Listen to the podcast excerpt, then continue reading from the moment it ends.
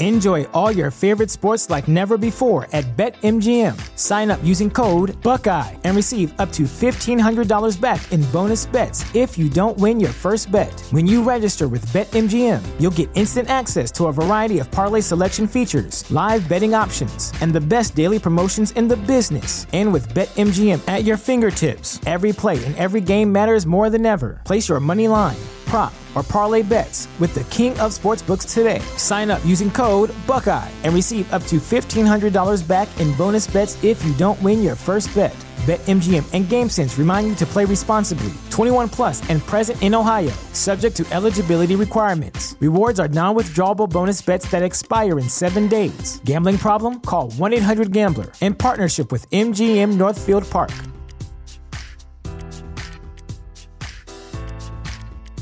You know how to book flights and hotels. All you're missing is a tool to plan the travel experiences you'll have once you arrive. That's why you need Viator. Book guided tours, excursions, and more in one place. There are over 300,000 travel experiences to choose from, so you can find something for everyone. And Viator offers free cancellation and 24/7 customer support for worry-free travel. Download the Viator app now and use code Viator10 for 10% off your first booking in the app. Find travel experiences for you. Do more with Viator.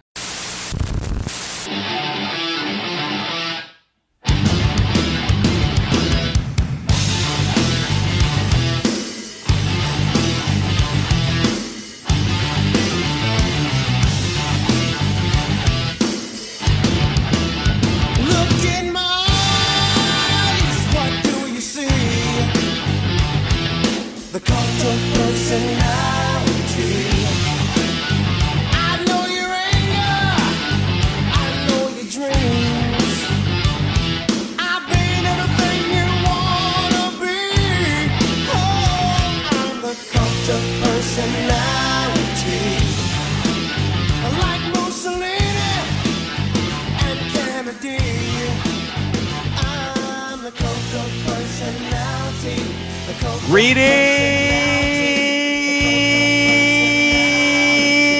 and salutations, ladies and gentlemen. Welcome back to professional wrestling. Welcome back to thechairshot.com. And most importantly, welcome back to Pod is War. Podcast was brought to you by the good folks at ChairShot Radio Network in conjunction with thechairshot.com. Always use your head. And use your heads, we ask, we implore, we insist upon. Why don't you show some love to your favorite website for news, reviews, opinion, and analysis with attitude, because you're smarter than the average fan. How do you do that, Christopher? I'm glad you asked, people. By going to prowrestlingtees.com/thechairshot and picking up an official Chair Shot t-shirt. We literally have something for everyone. We've got Jesus Did the Job, Save Tag Team Wrestling, my new personal favorite, the Chair Shot bar logo, established in 2017. It was a glorious year, pre-pandemic, pre-post-pandemic pandemic, and all that other bullshit that's been going on since then. But show some love to your favorite website. We appreciate it. Again, prowrestlingtees.com/thechairshot. Please and thank you, and please, thechairshot.com. Remember, we're not just a website. We're a movement. I'm Mr. Velvet Pipes, Christopher Platt. Unfortunately, the Commissioner PC Tunney and Andrew Belaz could not make it here this evening. However, I am joined by an esteemed panel. I can't even say I called y'all off the bench because y'all not bench warmers. Y'all are starters, goddammit. Of course, from Three Man Weave, from Outsider's Edge, from the 56 podcast he does with Mr. Mags.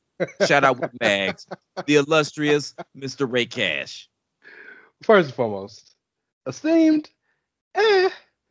Secondly, for every Baron Corbin Sucks shirt you buy, we're going to donate $1 to ourselves.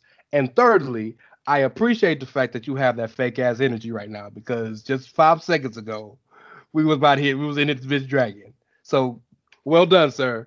Well done for putting your radio voice on.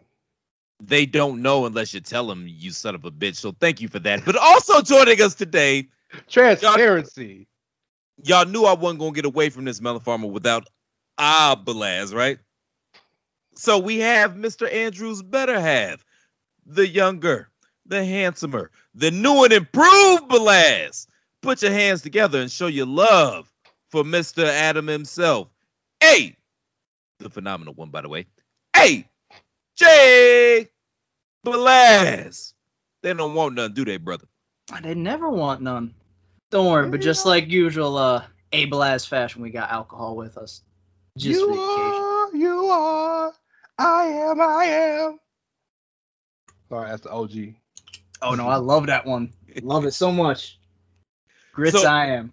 I hate both of y'all because Ray is like 15, Adam is 12, and Ray has the audacity, the unmitigated gall on the Stephen A. Smith side of the game to talk about some old school anything. As a 9, as a 10, as a 11, as a 12.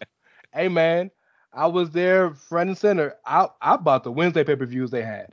I watched when they was on Fox Sports Net. I fucked with TNA back in the day. So when I tell you I hate them motherfuckers, there's reasons. Because I was with them from the beginning. When Scott Hall was there, when Macho Man used to show up. That's crazy because Scott Hall doesn't even remember being there. Scott Hall don't remember, I think, anything from like 2001 to like 2017. It doesn't remember the plane ride at all. Doesn't remember anything in the Ramon days. He don't. I bet you don't remember the Stone Cold match. When he watched it, he's like, I did that? Just no, so much he doesn't remember. Last thing Scott Hall remembers is Bash at the Beach 2006, and that's because somebody hit him in the face with a Coca-Cola in the ring, probably. 1996, but you know who's counting? You barely you, sir. Yeah, I was about to say. What were you, 12 months? Sir, I'm not that much younger than you. Now, AJ. Yeah, that motherfucker, baby. But me? I wasn't even 12 months. I was 3 months when that happened. I was born in the 80s. We were born in the same decade.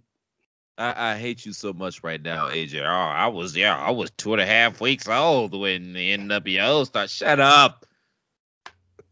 So you were born in 96? Yeah. I got pubic hairs older than you. You need a shave. That's I was about to say. He's proving a point. Amber, get this man some Manscaped. Pop. That was great. Cleanliness is next to godliness. Well, my hairs are clean, just plentiful. Amber. She can't hear you now. She can't hear you scream. Gentlemen, I'm not even going to lie to you guys, man. It's been a little bit of a funk in the wild, weird, wonderful, wacky world of wrestling. But this weekend has we awoken the sleeping giant. I'm on a high still. This was a hell of a weekend for wrestling. I have my moments. Well done. So what do y'all say, man? Let's get into topic one and get on the good foot and do the bad thing. I know. I don't want to. I'm joking. That's the whole reason I answered the damn call. I don't really want to. I don't know. There's one topic I'm ready for. This first topic, we've talked about so much. I really don't give a shit no more. But by all means, Mr. Consigliere. I guess that's supposed to be me. And if I'm your consigliere, you going to jail.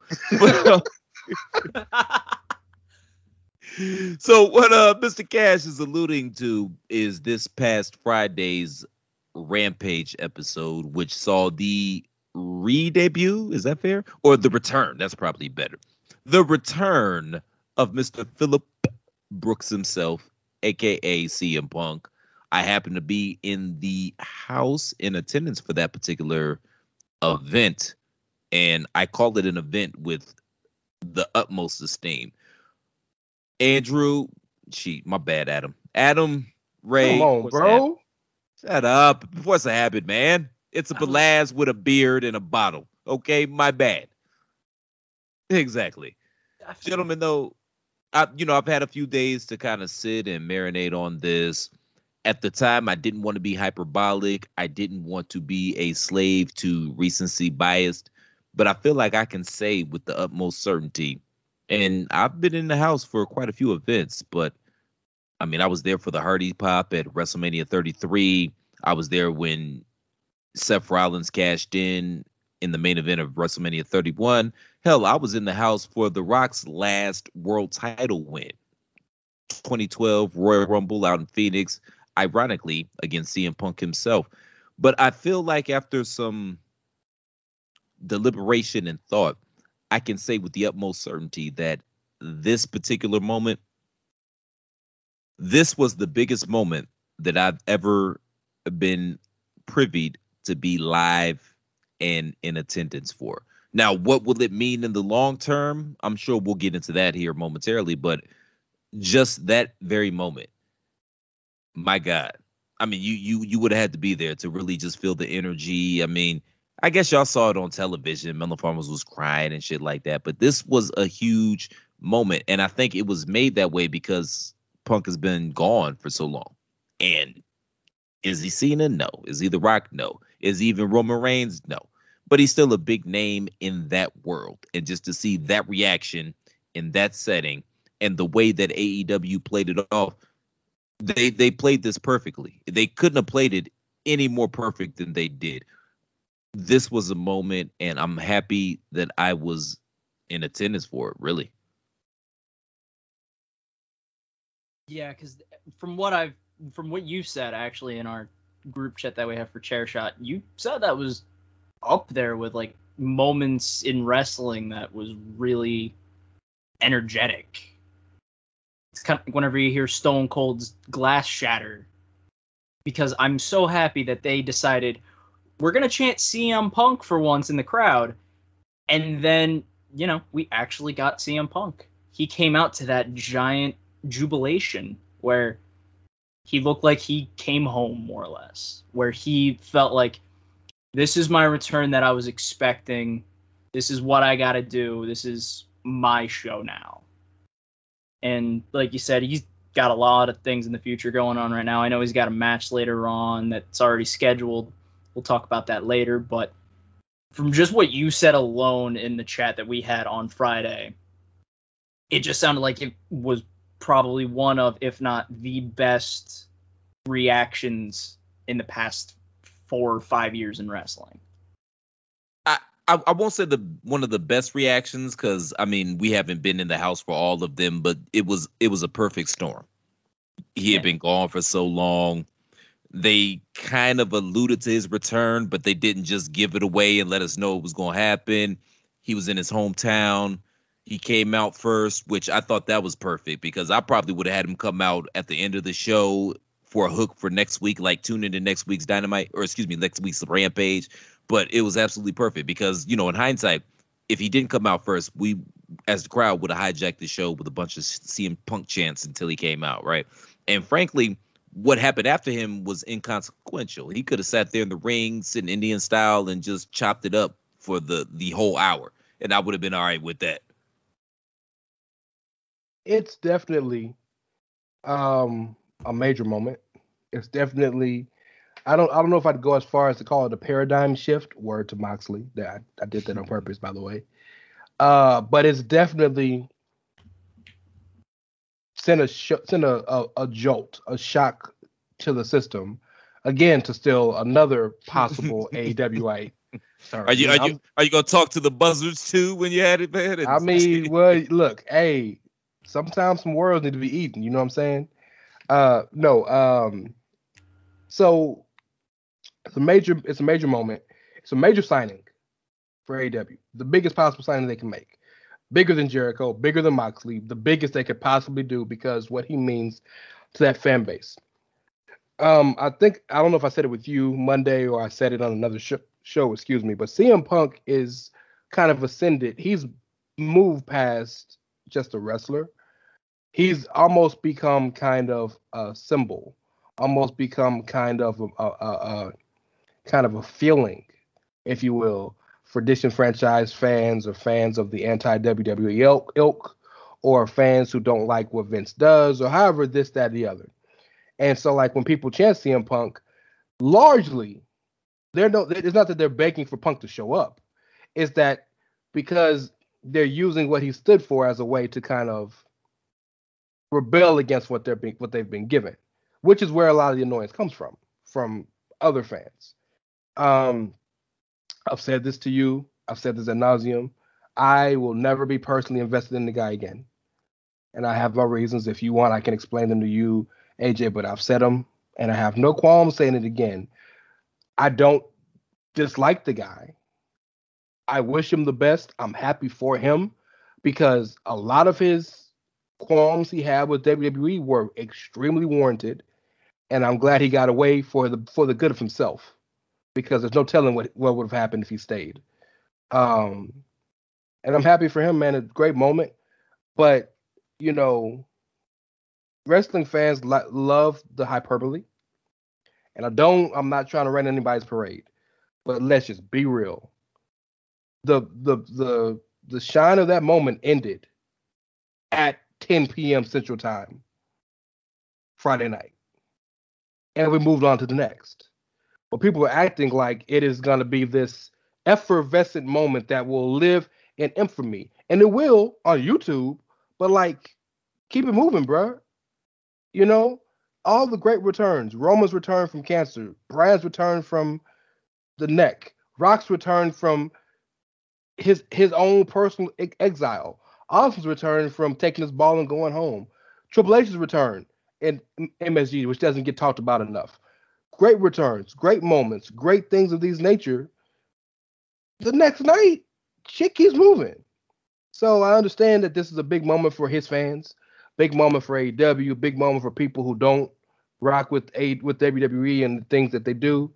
But man, like, just have some levity, live in your moment, and understand we on to the next now. No, that's fair to be said. But I will say this.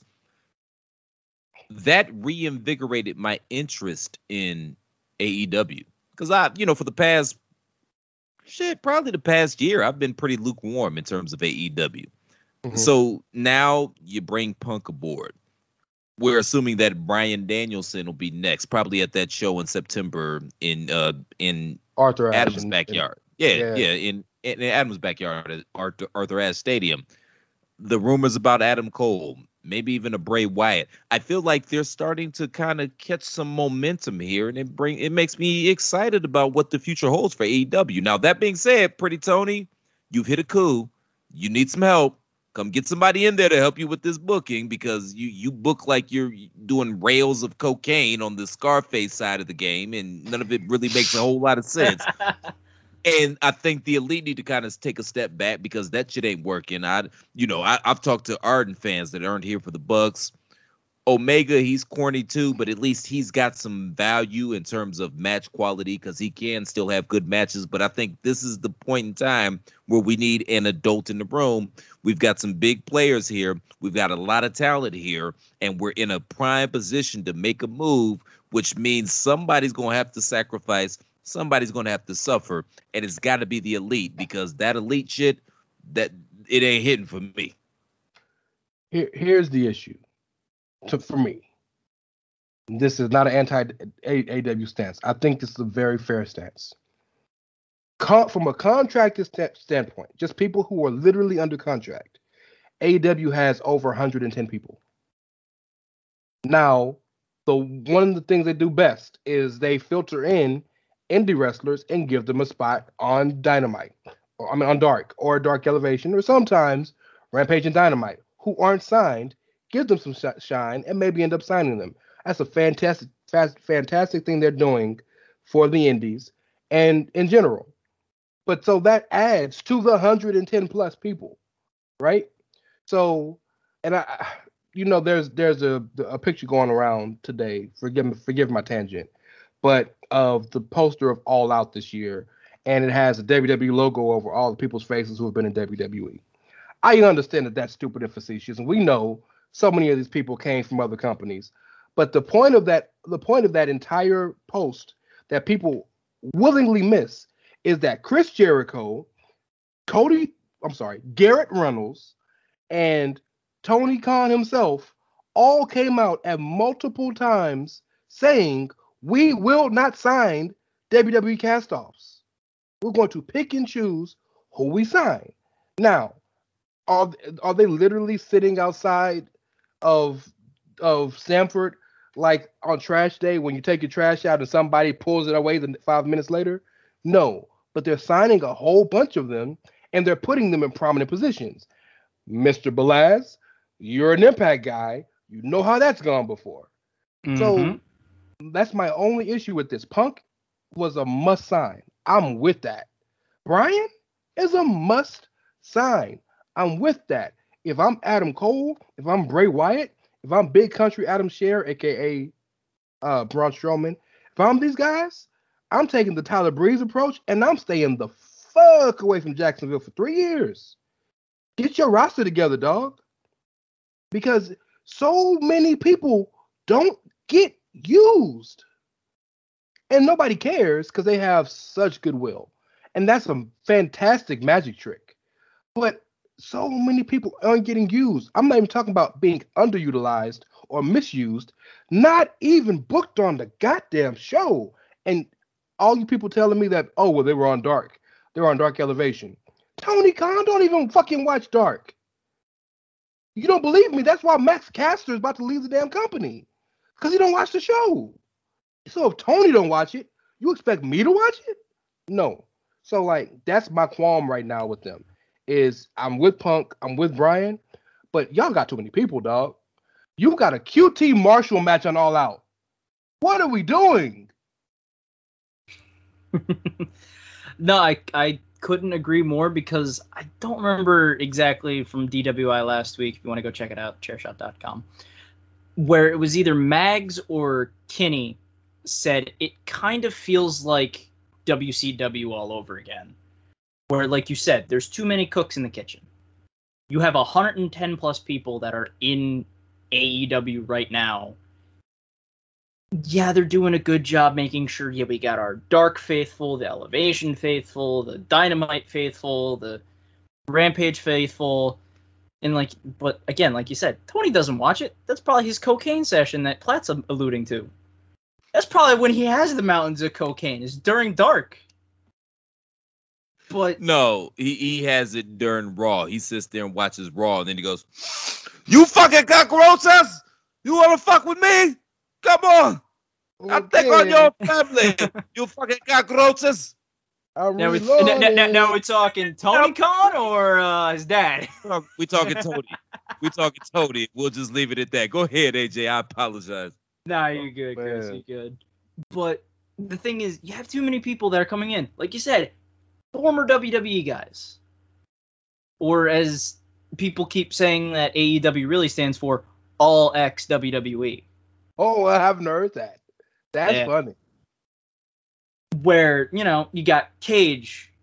Granted, yeah, he's Impact Champions, and now he's on TNA again. I'm happy about that because Omega doesn't have the belt, but that's not a topic on this show right now. But, you know, Cage, Jericho. Now we got Punk. There's rumors of Wyatt. There's rumors of Cole. There's rumors of Danielson. We got Mark Henry. Moxley, Paul Big White. Show, Andrade, Malachi Black, Miro. Because we could keep going. All these motherfuckers are being used. Our podcast alone could just be who used to be in WWE. I'm hoping that they don't... I'm not the biggest AEW fan. I'll be the first one in a minute. I don't care if it's on air or not. I'm not the biggest fan. But hopefully they can go somewhere forward where they don't repeat WCW, where it's, yeah, we got Hall, we got Hogan, we got Nash, we got Vincent, we got DiBiase, and everybody else from WWE that wanted to come over here because they heard, hey, we got the money. Billionaire Ted's got the money. Billionaire Khan's got the money. We can do this, right? Yeah, no, yeah, we're just going to relax. Competition's good. Competition's fine. Don't overload it, so you turn into WCW. 91 to 2001, you're looking like you're going to be like 2018 to 2023 maybe. So I agree with both of you gentlemen. They have way too many people under contract. That shit's just not sustainable. It is what it is. And that's why I say you need an adult in the room at some point in time, because you're going to have to thin the herd. Because, you know, they're doing well on pay-per-view. I don't know how well their merchandise is selling, but they've got, you know, the television deal with Turner. But it's hard for me to believe that they've even cut a profit yet, just because of all the money they spend. Yeah, it's impossible. All the money that they're bleeding on talent. Like, that's impossible for me to believe that they've cut a profit yet. Tony's admitted that they're in the red. Tony's came out in the interview and said, "We're 10 million in the red, I think, or something like that." Which means 20. But we say 10. If he said 10, that means at least 20. But I don't think it's fair to the whole WWE castoffs thing. I don't think that's fair, because with a few notable exceptions, i.e. the VPs, the past 20 years, WWE has been the only game in town. So anybody that's anybody has at least had a cup of coffee up north. So, yeah, you're going to get a lot of ex-WWE cast-offs. Plus, you need some melon farmers, because you're a television company. You need some melon farmers that are used to being on television and understand how to do a television wrestling show, and maybe those guys can teach some of the new guys and the new women as well how you're supposed to conduct yourself, because it's a lot different than working an indie show to being on cable television, you know, 1 or 2 times a week. So people need to understand how to do that, and you got to bring people in that have that type of experience. Plus, for the most part, you know, okay, the chairman Sean Spears we could have did without, okay, cool, and there's a few other cast off we could have did without, but the people that they've brought in, they do have value.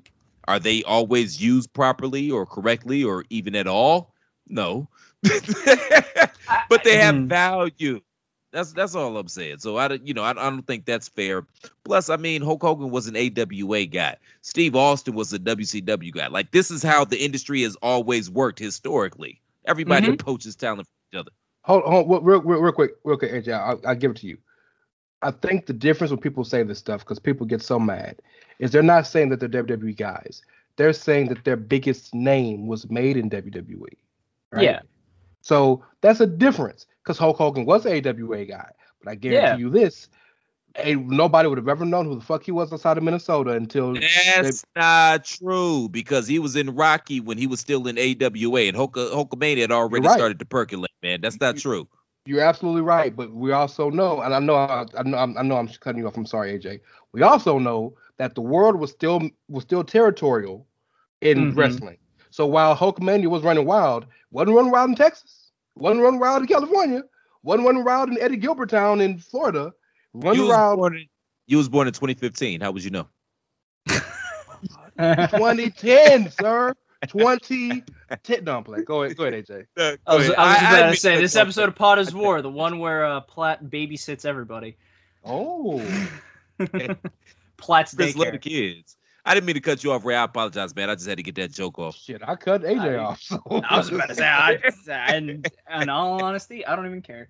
But no, it's not the fact that, you know, like I said, all ex-WWE, because everyone has to get somewhere eventually. You know, like you said, Steve Austin was a WCW guy. He was stunning Steve Austin with the gun stun where he just decapitates someone off the ropes. Terrible. Or Terra Rising. How about that guy from WCW? Yeah, he made it nowhere. A 14-time WWE World Champion, the second Grand Slam champion, also known as Triple H, WCW guy. Who's me, Mark Callis? Yeah, Mean Mark Callis. Fuck is that guy? Oz or Vinny Vegas. Flex Cavano. That's a deep cut. Mm-hmm. So I understand that people need to get their cut in the territories, and, you know, some people recorded it and they showed it on, like, whatever, either like Channel 1, Channel 2, or like they alluded to like Channel 98 or some shit on antenna television. Now, you really were born in 2015. You punching out your depth right here, son. But go on. And like I said, I was raised by big balls, so that means I know what I'm talking about. Or say 2015, man, you might as well go ahead and change your diaper and go to bed, because you got daycare in the morning. God damn. Right? 2015.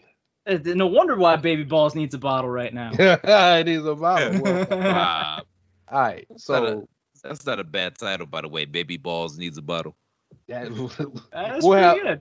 I'm pretty sure we'll have multiple ones of those. Mm-hmm. Put a bow on this real quick because we got to take a break, y'all. So last thoughts. I'm just happy Punk is back, and I'm interested to see where they go. Pretty Tony, get you some help. Please, please, please, please.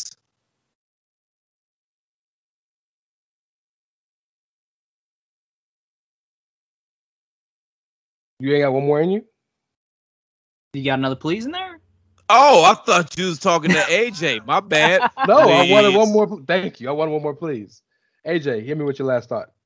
AEW's got some headway going. Definitely need to watch it now. Or just focus on it a little more, but just don't be WCW replica. Don't be WCW light. Like you said, 20 million in the red or 10 million in the red. By 2000 they were 65 million in the red. So let's not dip into that territory. Now you wonder why the Jaguars had to cut Tim Tebow. Among 30 other people. My final thought real quick, y'all, is simply this. AEW's killing it. They're doing fantastic by every metric. They're outdoing what they were expected to do at this time, and at this time they've signed two separate television deals since their incarnation. They've got a second show, a real show, because I don't count Dark Elevation. They got a second actual television show. They're signing the best people. But there is such a thing as there can be too much too soon. And I think they need to slow down a bit, enjoy who they have, use who they have, before you have people that start to feel alienated, like one Hangman Page, who will never get back to the top as long as one Punk, one Danielson, and so on and so forth are there. With that being said, we're going to be right back. And as we take this break, even though this is Mr. Platt's job, I'm going to take it and say go to www.prowrestlingtees.com/thechairshot and go get some fantastic shirts like our fantastic esteemed model, Mr. Adam Belair, is wearing that you can't see. But we can see it, and you should go buy it. We'll be right back. Promotional consideration paid for by the following. Hey folks, PC Tony here. Thanks to our new partnership with Angry Lemonade, you can save 10% on physical products and digital commissions using the promo code CHAIRSHOT. Head to angrylemonade.net to check out their amazing catalog of products and services. Use the promo code CHAIRSHOT to save 10%. That's angrylemonade.net. Are you looking for the newest and hottest in the world of pro wrestling? Then check out the amazing action on Powerslam.tv, the biggest indie pro wrestling channel in the world. Get over 6,000 hours of the best events from over 150 of your favorite promotions from 20 different countries around the globe. Brands like Progress Wrestling, Evolve Wrestling, Combat Zone, Defy, PCW Ultra, PWX, Over the Top, Shine, and hundreds of others with fresh content added every day for only $5.99 per month. Get your free trial today at powerslam.tv. Go to powerslam.tv, promo code ChairShot. Get your free month. Again, that's powerslam.tv, promo code ChairShot. TheChairShot.com. Always use your head.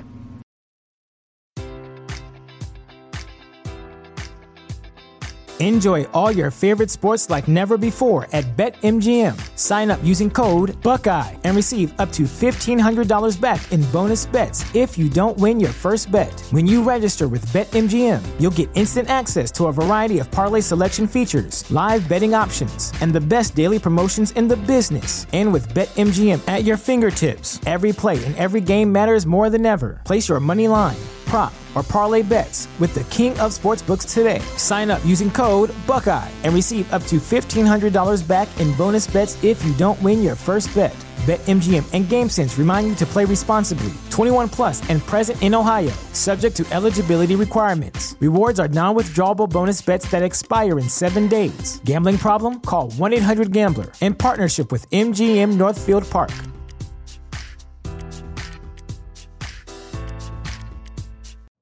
You know how to book flights and hotels. All you're missing is a tool to plan the travel experiences you'll have once you arrive. That's why you need Viator. Book guided tours, activities, excursions, and more in one place to make your trip truly unforgettable. Viator has over 300,000 travel experiences to choose from. Everything from simple tours to extreme adventures and all the niche, interesting stuff in between. So you can plan something that everyone you're traveling with will enjoy. Real traveler reviews give the inside scoop from people who've already been on the experiences you're considering, so you can plan with confidence. Free cancellation helps you plan for the unexpected, and 24/7 customer support means you can travel worry-free. Download the Viator app now and use code Viator10 for 10% off your first booking in the app. Find travel experiences for you. Do more with Viator.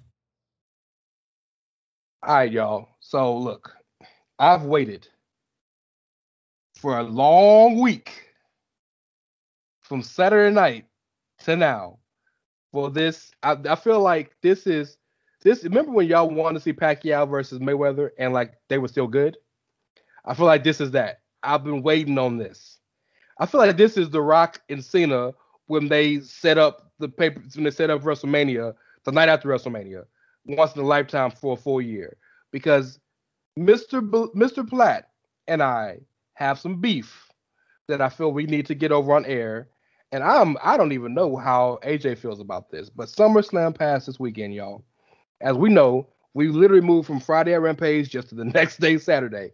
SummerSlam, by every metric, again, was a rousing financial success. The highest viewed non-WrestleMania pay-per-view in the history of television in the United States.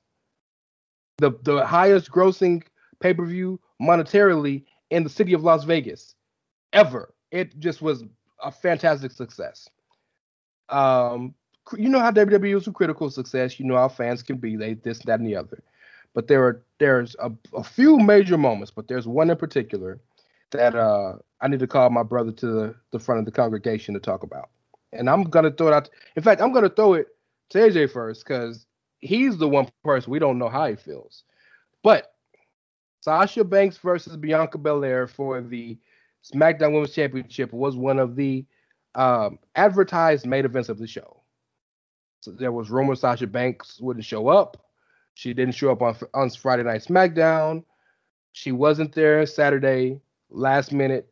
They changed the match to her versus Carmella. And the return of the man, Becky Lynch, comes out, beats the holy hell out of Carmella, challenges Bianca to a title match. And as the match starts, sucker punches her, hits essentially the rock bottom, but the manhandle slam. 1, 2, 3. Uranagi. In case Andrew listens, he'll pop on that. You're a nidge, but it's okay. Good try. Hey. We don't use that word in front. We don't use that word outside of family, sir. I was going to say, for clarification, with the review, I did put Uranagi. Oh, I got that, by the way. That's hilarious. That's over. Whew. But yes, your new SmackDown Women's Champion is the man, Becky Lynch. There's a whole bunch that involves with that. We'll get into that as we speak about it. Just when you were watching, AJ, your guttural reaction when it happened and how you feel. What did you think? I was honestly happy. I was like, oh yeah, Becky came back. Oh cool, yeah, this is going to be a great match. And, you know, she beat the ever-living hell out of Carmella, like you said. And, you know, there we go. Do you want a match with them on? Sure. Handshake, sucker punch, manhandle slam, I guess. I thought I heard that. I just didn't want to write it down in case that I didn't hear it correctly. That's right. And then Becky wins. To which, like I said, Becky returning. Awesome. I thought she was going to return on SmackDown, as Pat McAfee likes to say. And, you know, maybe there was the next competitor for the next pay-per-view, and then Becky wins it. But I was kind of when it came to it. I understand Becky's a big draw. I understand that Becky is a name in WWE that everyone loves, but a handshake, a sucker punch, and then a rock bottom to win the match, and then that's it. I get Bianca Belair wasn't prepared to face Becky Lynch. But what? And, I mean, to be fair, it's come out after the fact, and there's been rumors and rumblings and reports that that was her heel turn. And if I wasn't in my feelings, perhaps I could have saw it in that light. But it all seems very Kofi-ish. It was almost like having, number one, being a black wrestling fan, man. It's like being in an abusive relationship anyway. And I started to have PTSD to the first SmackDown on Fox when Kofi lost in, 7 seconds? That's kind of how eight. Oh, eight. Okay. Oh, give him that extra second, sir. No. No. But if women don't do it to you, mans, why are we giving it to Kofi? but that's how it felt to me in the moment. And I'm looking and I'm like, come on, y'all. Y'all have done so much to try to build this woman up. She's if handled correctly, she can be a huge crossover star for this company. Like, you can take her anywhere. She could be on The View on Monday. She can be on Wendy Williams on Tuesday. And then she can be on at the BET Awards on Sunday, or at the ESPYs on Saturday, or at the Grammys on Sunday, or whatever. She's got that type of appeal. And it just left a really bad taste in my mouth, man. And I'm not saying... And I say this being a black wrestling fan. I'm not even going to lie to you. That's why I'm so pissed off about it. And I'm not saying WWE came out and then said, God damn it, just beat the Negro. It'll be fine. No, obviously that's not what happened. I just don't like the way it went down. It left a really bad taste in my mouth. I feel like Bianca deserved better. And I know people are going to say, let the storyline play out. But in the last 20 years, there have been notable exceptions. That hasn't always worked out in WWE. Yeah, we got to see where it goes. But, I mean, they don't exactly have the best track record in the last 20 years of letting storylines play out and playing to their conclusion. And on the other side of the storyline, both parties come out looking better than they did going into it. And go ahead, Ray, because I'm sure I'm going to have some rebuttals to some shit you say. Because much like Mayweather, who you alluded to earlier, I'm a much better counterpuncher. I mean, so am I. Yeah, that's why we'll be here for the next 60 minutes. I was about to say, and for anyone who wants to know what I'm doing, I'm drinking this bottle of rum. Best seat in the house, huh? Okay. I feel a lot better about your stance because I think with some time, as you said, and some reflection, because you were hot at first. You were hot. Yes, definitely. Now, emotional. I was emotional. And all things being considered. So I put out a tweet. And I think it encapsulates a lot of my feelings. Because first and foremost, let me say that I hated the way they did it. I'm not a proponent of the way they did it. But first and foremost, let me say that if everybody who was upset about what happened, actually did what fans were supposed to do and were upset about the story, upset about what happened in the story, then this could be a beginning of a fantastic story, and this could be the beginning of a brand new major moment for WWE. But instead, we all give too much of a fuck about the booking and why it happened. And, well, Bianca got squashed because... Stay the fuck in the story. And I understand you can't put the ketchup back in the ketchup bottle. You can't put the toothpaste back in the toothpaste tube. I get it. I have 57 podcasts myself. I can't say nothing. I get it. But it bothers me because, like you said, has WWE hit a home run every time? No. But they hit a lot more doubles and triples than y'all give them credit for. But y'all tune out the first time one thing goes the way you don't want it to go. Not realizing that that's the way the story is supposed to be going. A lot of times like that. So let's talk about this one in particular. Well, actually, no. I want to talk about one thing real quick before I get to that. I know I don't like to talk about family business in public. Yeah, boy, here we go. AJ, leave my girl out of this. Is that what you? That's not where you going, are you? No. Okay. No, Mercedes ain't got nothing to do with this. Mercedes ain't got. She's okay. Not even on my radar right now. No. Okay. Although I don't know what happened to her, but I don't know what happened, but she's the catalyst for all of this. But that's not where I'm going at all. Okay. No. What I want to say is, as a black man who understands how we feel in life, you know, how it feels to be a black man almost feels like, you've heard sayings, you got to work twice as hard to get half as far. And it's almost like you feel like you wake up with your foot, someone's foot on your, I get all that. And it's true. And in wrestling has not been kind to us as a group. But here's my thing. If the goal is not equality, but equity, because equality is some bullshit. Equity is what you want. If the goal is really equity, then you want shit like this to happen, because this happens to the best people. That's the thing that bothers me about situations like this, that this Kofi ain't the only human being who's ever been squashed in 8 seconds. I can name multiple on top of my head. Daniel Bryan at WrestleMania for the title. People get squashed. John Cena gets squashed. People get squashed. So if you really want equity, then that means you want the full gamut of the possibility of stories to be told. We don't want that. We want certain stories to be told, because everybody keeps saying, well, Bianca deserved better. Well, if she would have lost in the 15-minute match, y'all still would have been upset. So be upset for the reasons y'all want to be upset. And then, since people care so much about the behind the scenes and the booking of it, face facts. Facts are facts. They only had at most a week's notice to change a major match that was on the marquee of the show. Sold the show. 3 matches. Roman, Cena, Lashley, Goldberg, Bianca, Sasha. That's one of the main events of the show. So you only have so long to flip it. Now, if you're gonna have Becky back, which was I think the right move was to have Bianca Carmella, let Bianca squash the shit out of Carmella, and then Becky comes out and you can lay her out thin.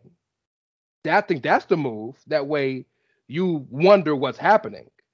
But if Becky and Bianca had to wrestle, the best way for it to happen was a squash, because that match could make money, and you don't give it away for free, right?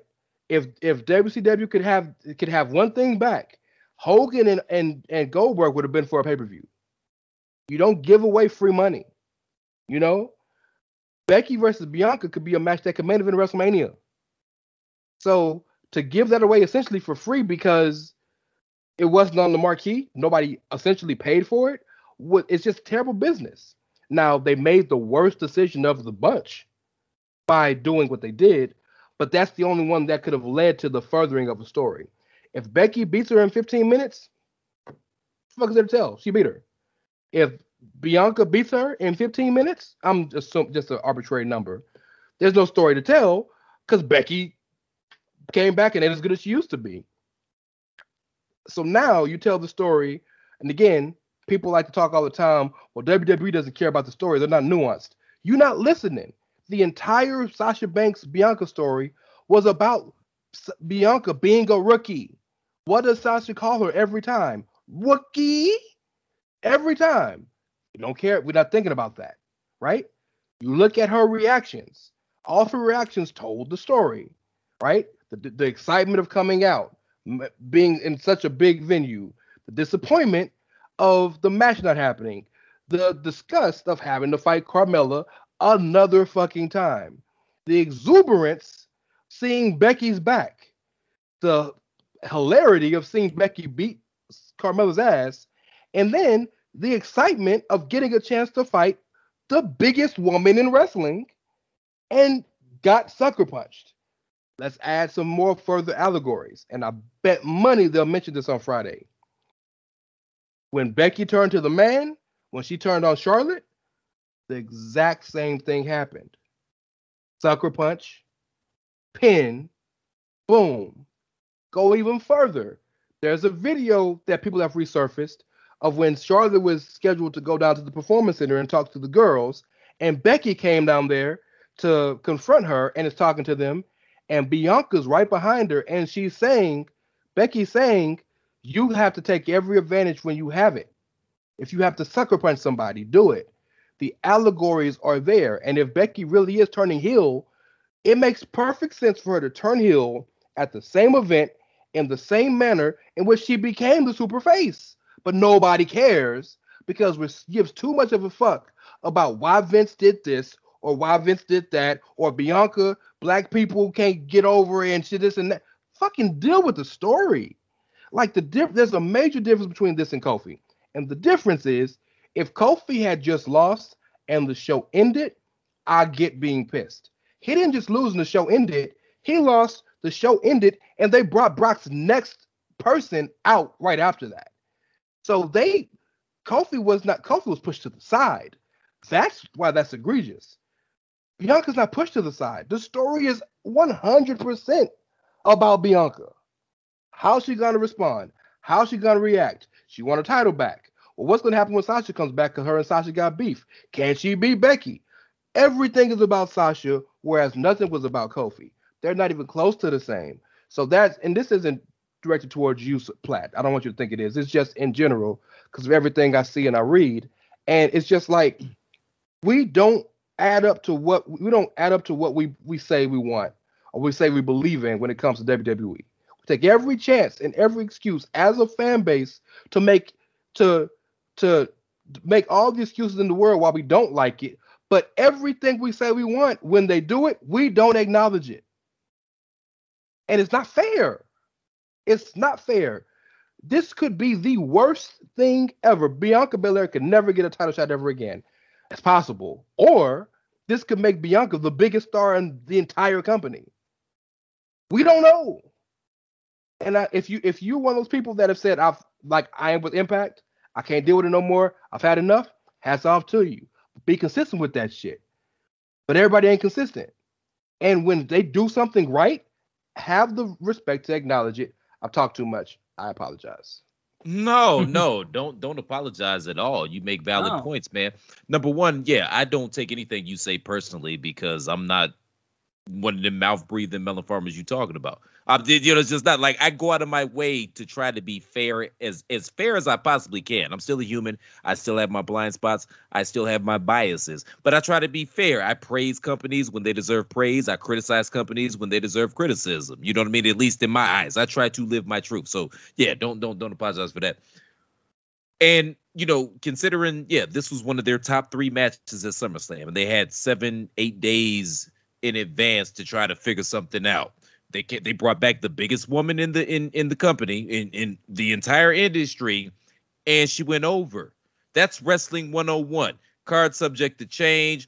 If you're going to bring somebody out, you try to top what you had originally, and then ultimately they're going to win because it furthers the illusion of anything can happen. That's wrestling 101. I don't have any problems with that.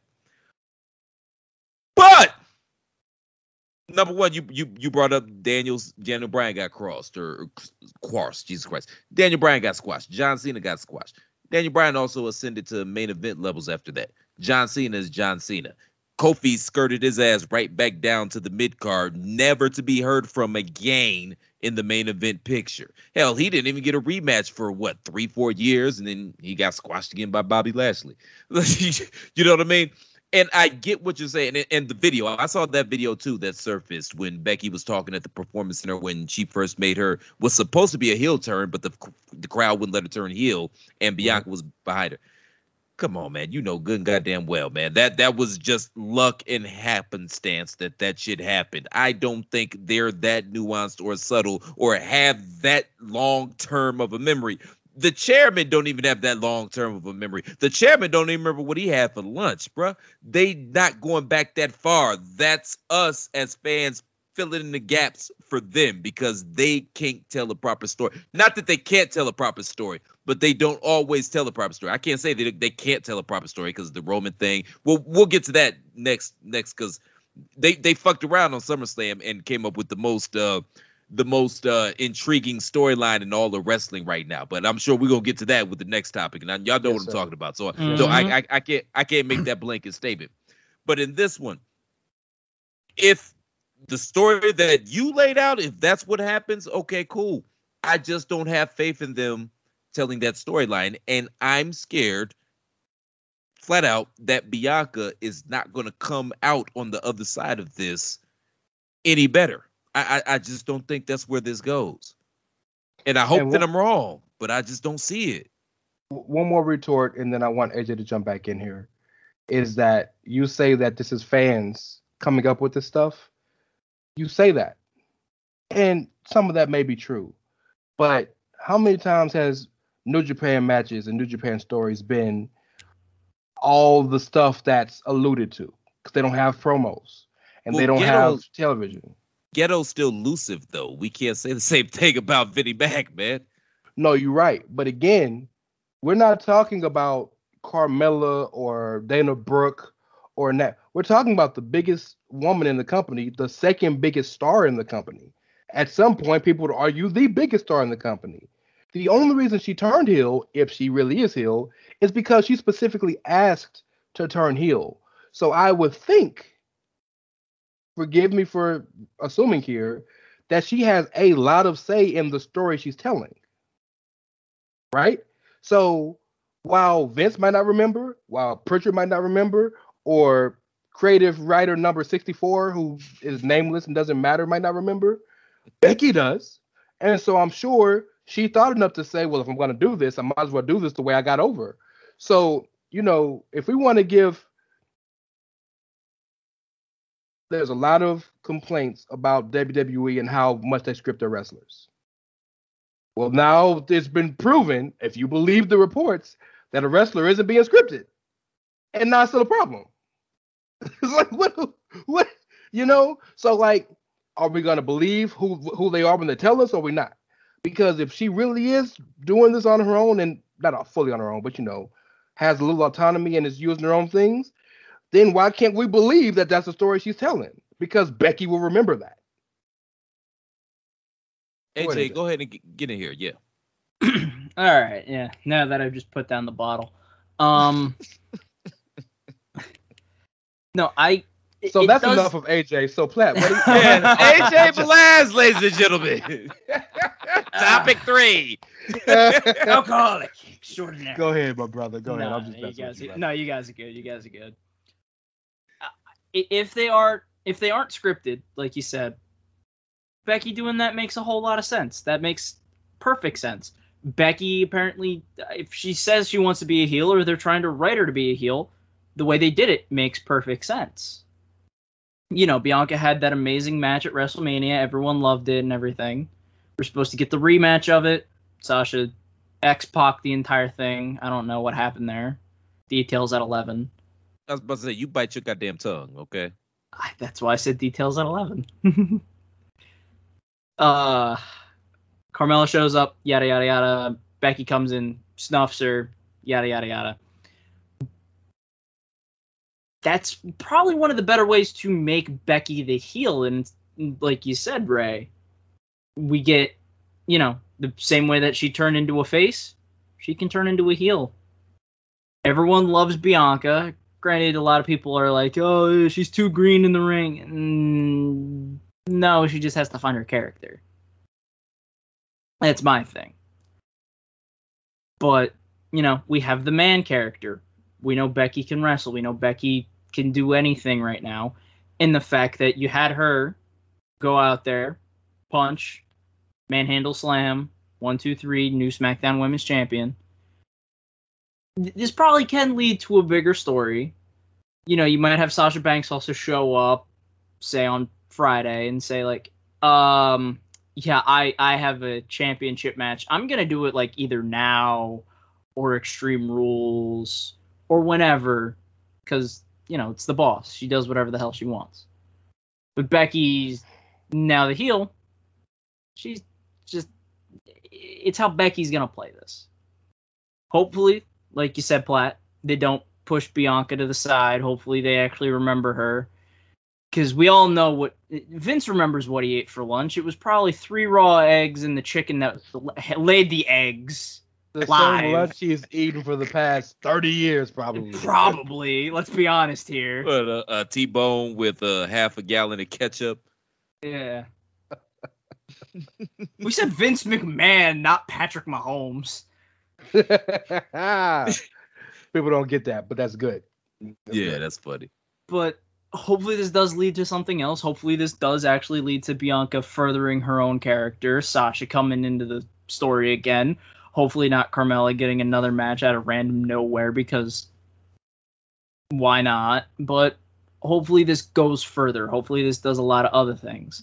And one last thing before we go to topic 3. We had an Impact reference and a New Japan reference, and Andrew ain't even here. What's going on, Ray? You know, you y'all listen to me long enough. I watch it all. I don't watch Impact, but I pay attention to it all. So, and if Becky really is heel, right? If she really is heel, they got to push Bianca. Who else going to be the top face? Liv Morgan? Tony Storm? Yeah. They fit the prescription, or the prescription. Jesus, the prescription and the description. They're blind. Yeah. Okay. See, on that point, okay, fair. Love my milk and honey. Yeah, that's fair. But they ain't even put them on a damn show in a month and a half. So, but yes, go ahead. No, I hope you guys are right, man. And I mean, it's funny because the Bianca Belair character really is a heel at her soul. I mean, she's the EST. She's the smartest, the cutest. It was a heel. It's a heel character. It's just she's impossible to boo. And the character had a lot more edge in NXT. So if she can somehow find that edge and translate that to the main roster, I'm all aboard for that. And I hope you all are right. I just don't have faith. That's all. And, you know, you got Tony Storm back there, thicker than a snicker, blonde and thick. Woo! Boy, so I hey, Tony Storm is thicker than my cholesterol level right now, but nonetheless, I'm glad you went there and not somewhere else. Yeah, it's a self-deprecating joke for those you listening. But speaking of faith, one man that I have full faith in, that I implore all of you to have full faith in, is my tribal chief, hopefully yours, definitely all of our tribal chief, the head of the table, the still reigning, defending, undisputed Universal Heavyweight Champion of the world, Mr. Roman Reigns. He vanquished that varmint, that miscreant. And just as the tribal chief was in the midst of getting his adoration, his praise, and most importantly, his acknowledgement from a loving Las Vegas crowd, then the evil, the dastardly, the Leviathan of a human being, the beast incarnate Brock Lesnar, had to stick his muddy, grubby, farmer-ass fingers and his Goro haircut into family bloodline business. All that to say this. Brock Lesnar back, y'all. And Paul Heyman, I think, shit enough for like a full week, because he lost all of his shit, literally and figuratively. Gentlemen, Brock Lesnar back. Roman's the champ. It was like we're getting Brock versus Roman again. Roles flipped. Paul is a part of the bloodline. What you guys think? Go ahead, AJ, because I'm trying to think of a funny joke about Brock Lesnar's new appearance. Oh, you mean the meat onion? Y'all saw that? The onion? That's perfect. Mm-hmm. That's fucking perfect. He literally looked like a goddamn onion. That shit was hilarious. They even had the sprouts at the bottom of the onion, which looked like his goatee. Like, oh my God, it was absolutely perfect. God. Or as I like to, because one of my favorite MLW wrestlers is Alexander Hammerstone. Hammerstone's dad came back. Yes. He looked like a David Spade kid from Grown Ups 2, who ironically is in that Hill show now, which, you know, everything's professional wrestling, brother. Full circle. But yeah, like you said, the evil, dastardly, I wouldn't call him Leviathan because that's still Dave Bautista. Brock Lesnar, part of the Minnesota stretching crew. Yeah, he's back, and Paul Heyman is between a rock and a hard place. Now, you can figure out which one's which. I'm not going to judge you on which one you want to say it. But there's a reason why, for the longest time, we've called Roman Reigns the Samoan sex machine. But I seen Roman's wife, man. He ain't worried about sticking his hard place in Paul Heyman. I'm not saying. I'm just saying. Not one bit. Nope. The reason he got 5 kids, though.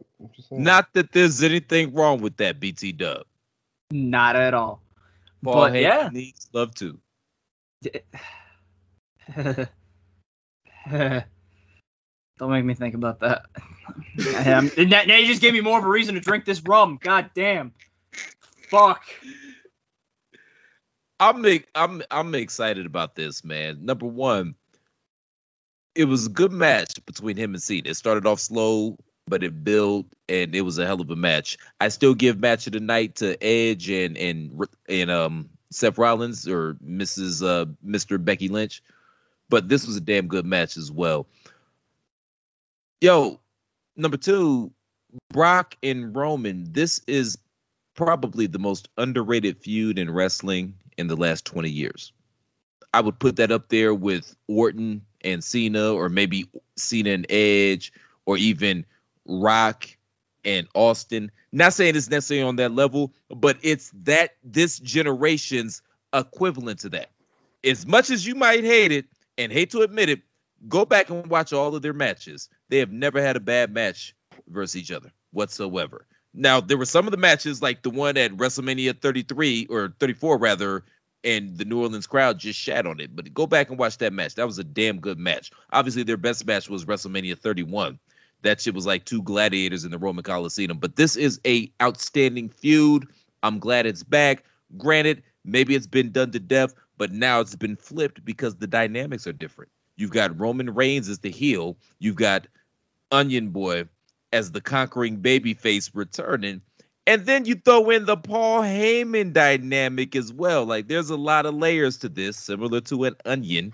There's a lot of layers to this feud right now, man. And I'm excited to see where they go. My only concern is that, about a month or maybe 2 months away from going back to Saudi Arabia for Jam in the Sand 6 back in the mix, which is why everybody's pissy because the Bobby Lashley and Goldberg match ended the way it did. I'm sure that's where the rematch is going to happen, down there in Saudi Arabia. And I'm scared that they're going to, that's why Brock is back too, to get one of them Saudi fuck money checks. And this isn't going to continue on as long as I would like it to, because I think that this can be very, very, very interesting, to say the least.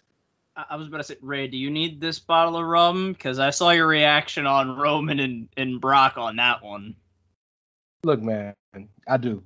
Just send it to the computer. So you supposed to be the WWE mark, and I just put that feud over big time, and you looking at me like I got steaming turds coming out of my mouth, sir? Well, I am as big a Roman fan, some might say stan, as it gets. I am as big a Brock Lesnar appreciator as exists in this world. Wouldn't call myself necessarily a fan, but I appreciate him in a way that I don't think most fans appreciate him. And I will cite you that WrestleMania 31 was one of the best matches you'll ever see because it wasn't expected. Every single match after that was boo-boo. And whoa! Every one of their matches after that was boo-boo. Actually, the cage match that was in Saudi Arabia was actually pretty good. Was that Jam in the Sand 2, Electric Boogaloo? Was it 2, or was it the initial? I can't keep up with all the Jams in the Sands. Like, Sharknado 17, man. Like, I can't keep up with them. One of them, right? Look. I appreciate a style, and I appreciate a sequence or like this works, but I can't do finisher, kick out,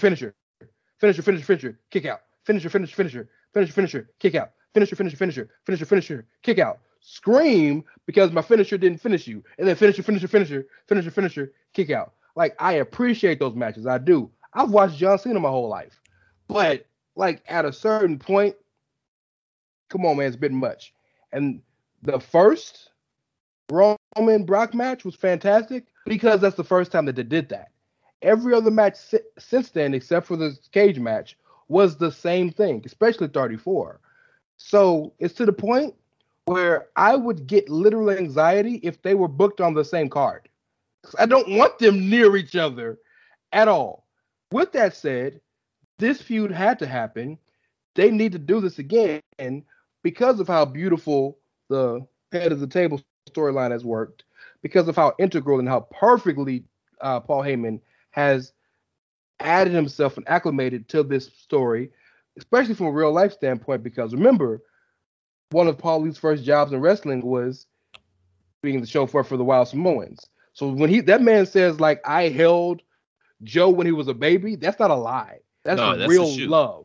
That's real love between Paul Heyman and the NYE family. And then knowing that Brock Lesnar is not here in wrestling and MMA as worth 150 million, whatever he is, without Paul Heyman, it's a beautiful dichotomy and a beautiful story. And I'm cool with one match. I'm going to lose my mind if I see finisher, kick out. Like, please, God, give me a rest hold, something.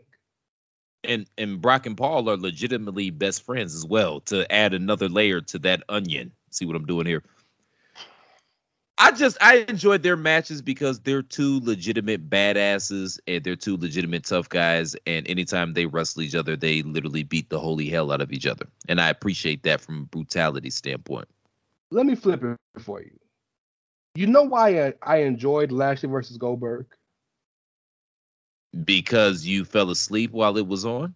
No, I was awake. I was. That was a part of the show where I was actually awake. No, I enjoyed that match because for the first time since Diamond Dallas Page, that man wrestled a match that wasn't the same thing. It was not a standard, I'm a start, spear, jackhammer, finisher, kick. He actually had nuance. There was a story told for the first time since Diamond Dallas Page. And so even if the match was a 2-star match, it's a 5-star match to me because I ain't never seen that man do it. And so that's what I need from Roman and Brock. Roman's one of the best wrestlers in the world. When Brock Lesnar gives a fuck, ain't too many people better. Do something different. Please. Do I need to get on my knees? Please. Por favor. Please. But Bob and Lashley. Please. Bob and Berg was a 5-star match to me because it included child violence, and I'm all here for children violence. If that little brat wants to stick his nose in grown man business, he got to learn. You're little 15, child, sir. He look grown. You're 15, sir. 100 years ago, you would have been in the fucking coal factories and coal mines and steel mills for 4 years now. So, you know, tough it up, tighten up. I was going to say, we all seen that kid. He ain't 15. Nah. I need to see an ID. I know for a fact that says a 19 at the beginning of the year he was born, because there's no way that fucking kid is 15 years old. Jesus Christ. No, that's Goldberg's kid. Have you seen that Melon Farmer? I've seen that Melon Farmer. Yeah, I've watched him my entire life. All 15 years of it. Yeah, you and... What Gage? Y'all the same goddamn age, man. What's wrong with you? the phenomenal AJB versus Gage Goldberg. Yo, book it. Jam it says 6. All in the mix. Let's do it. We got 3 matches. We got Brock. We got Bobby and Berg. We got Brock and Roman. We got the phenomenal AJ Belair versus Big Cage Gage. Let's get it. Well, let's get it. I'm fucked. All right. Anyway. No, I agree with you guys. That was a 5-star match. It's a 2-star match if you actually watch it and you're like, wrestling, all right, that was terrible. But if you're like us, who's actually watched Goldberg through his entire career, yes, I watched Goldberg through his entire career. Don't even give me that. I'm a baby. I don't remember Goldberg when he didn't have gray hair in his goatee. He was born before Goldberg debuted. So hey. Exactly. Yeah. You've been alive during Goldberg's entire career, but just barely. You know. Come on, you know Andrew was a WCW guy. I watched that every Monday and Thursday. You caught him in The Longest Yard, the Adam Sandler remake. Universal Soldier with Jean-Claude Van Damme. Deep cuts, baby. Santa is Santa Slay. Deep cuts. But... No, that was a 5-star match because Goldberg had a rest hold. Goldberg actually sold an injury. Goldberg actually did things like a normal wrestler. He took a powder. He actually powdered out? Like, what the fuck? Is this Bill Goldberg? Where the fuck was this 24 years ago? He was tired, man. He's 86 years old trying to wrestle the Almighty. He was tired. Y'all talk about a powder... Oh, the motherfucker was tired, man. This shit lasted longer than 3 minutes, man. That ain't McDonald's. And it was a really long. It was a really long ramp, so he might have been. Yeah. Like holy shit. It was.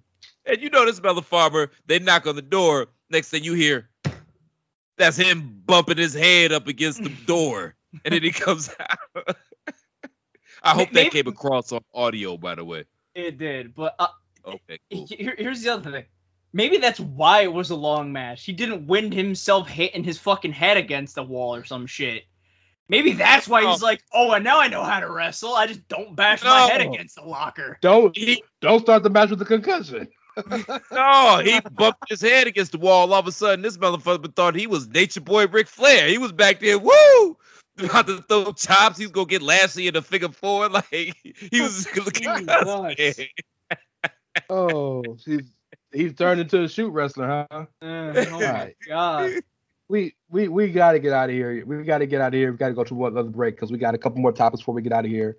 SummerSlam was actually a really good show. Before we go to commercial, I know you said best match on the card was Edge Rollins. AJ, best match on the card, Edge Rollins? I do believe that's what I gave it. Best match, I believe it was about 4.5. 4.75. Speaking of gave it, plug your stuff. Go ahead. Tell them what you want. I was about to say, and if you're wondering why I'm saying I gave it this or I said this and whatnot, go check out thechairshot.com. Top 2 things that are on there right now. AJ's SummerSlam review and AJ's, well, that's topic 4 review. Well, good stuff. Real quick, though, Ray, man, is it unanimous? Yeah, Edge Rollins. That's one of the best, it's one of Edge's best matches ever, and that's saying a lot. It's a beautiful match, and the best part is, not often can you have a match that long, that nuanced, that good, and one person still looked good. Seth didn't hit the stomp, so there's so much more that can go with it. But as I said, we have to take a quick break. AJ got to go get some more rum, so he's gonna run to the store real quick. We'll be right back. We're gonna pay these bills. Hotel, India, Echo, Lima, Delta, Shield.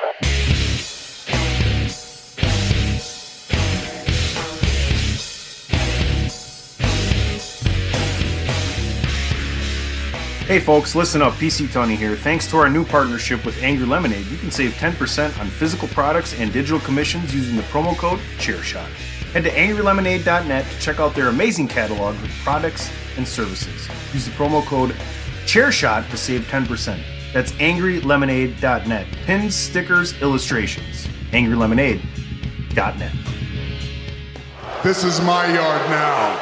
This is your boy Kenny Killer telling you to make sure you check out thechairshot.com, bringing you breaking news, interviews, podcasts galore, everything pro wrestling. Make sure you check it out, thechairshot.com. As we keep on moving down the weekend, because we hit Friday, we've hit Saturday, AJ's hit the liquor store, and now we're here on Sunday. And how often did we have these weekends where we said at the end of the weekend, man, I don't know how the main show was gonna outdo TakeOver on a Saturday. So TakeOver being on a Sunday was a bit of a genius idea for a number of reasons. There was a lot that happened. We have a new NXT champion, or do we have an old NXT champion? Because Samoa Joe is your 3-time NXT champion. Dakota Kai, Raquel Gonzalez had a good match. Raquel Gonzalez continues to show she's the best in that brand. Now she has to face the best in the history of NXT proper in general, with 600-day championship reign Kaylee Ray coming over. Cameron Grimes is officially the $1 billion champion and is going to the moon, not as a butler. And we had Wrestling Ragnarok, which is that's my name for it, by the way, Wrestling Ragnarok, between Walter and Ilya Dragunov. I will never make fun of that man's name again, because my God, what a match. Gentlemen, what were your thoughts on TakeOver? And if nothing else, the fuck did you think about that damn match? It was okay in terms of takeovers. The problem with takeovers is that the bar is set so high. You know what I mean? So we're comparing this against other takeovers. It's kind of like Michael Jackson Thriller and then Dangerous. Dangerous is a great album in its own right, but it wasn't Thriller, if that makes any sense. But Bad is Off the Wall is the best of all of them, by the way. But just saying. Oh yeah, without question. Yeah, look at that. We found something we agree on. Hey, it only took 3 years. It's a Christmas miracle. Yeah. It took me to get grown to appreciate the brilliance that was Off the Wall. You know what I mean? Because as a kid, Thriller was everything. You know what I mean? Yeah. But bigger, yeah, so got bigger songs. Yeah. But yeah, much better up. I mean, The Girl Is Mine is on Thriller. Like, yeah. Yeah. But TakeOver. I love the storyline between Eli Drake, Cameron Grimes, and Ted DiBiase, even though y'all should probably tighten up Ted DiBiase's suit game. He's supposed to be the $1 million man. He just couldn't go grab something from Men's Warehouse, not get it tailored and fitting properly. You're looking like the dollar man, sir. It's all bad. You're going to like the way you look. I guarantee it. Unless your name is not for $1 million. Yeah. But no, I've loved that feud. I love Raquel Gonzalez, Adam Cole, and O'Reilly, the 2 out of 3. It was a little too indie for me. It was kind of pitchy for me, dog. I'm not going to lie to you. I feel like I enjoyed Samoa Joe and Karrion Kross more than most, just because I was so into that storyline. That was one of the best storylines in wrestling over the past few months. I was really into that. So I was emotionally invested in that. I was surprised that, Samoa Joe won, obviously, but we see Karrion Kross is fully supplanted on the main roster as the Sultan. So good luck with that. Are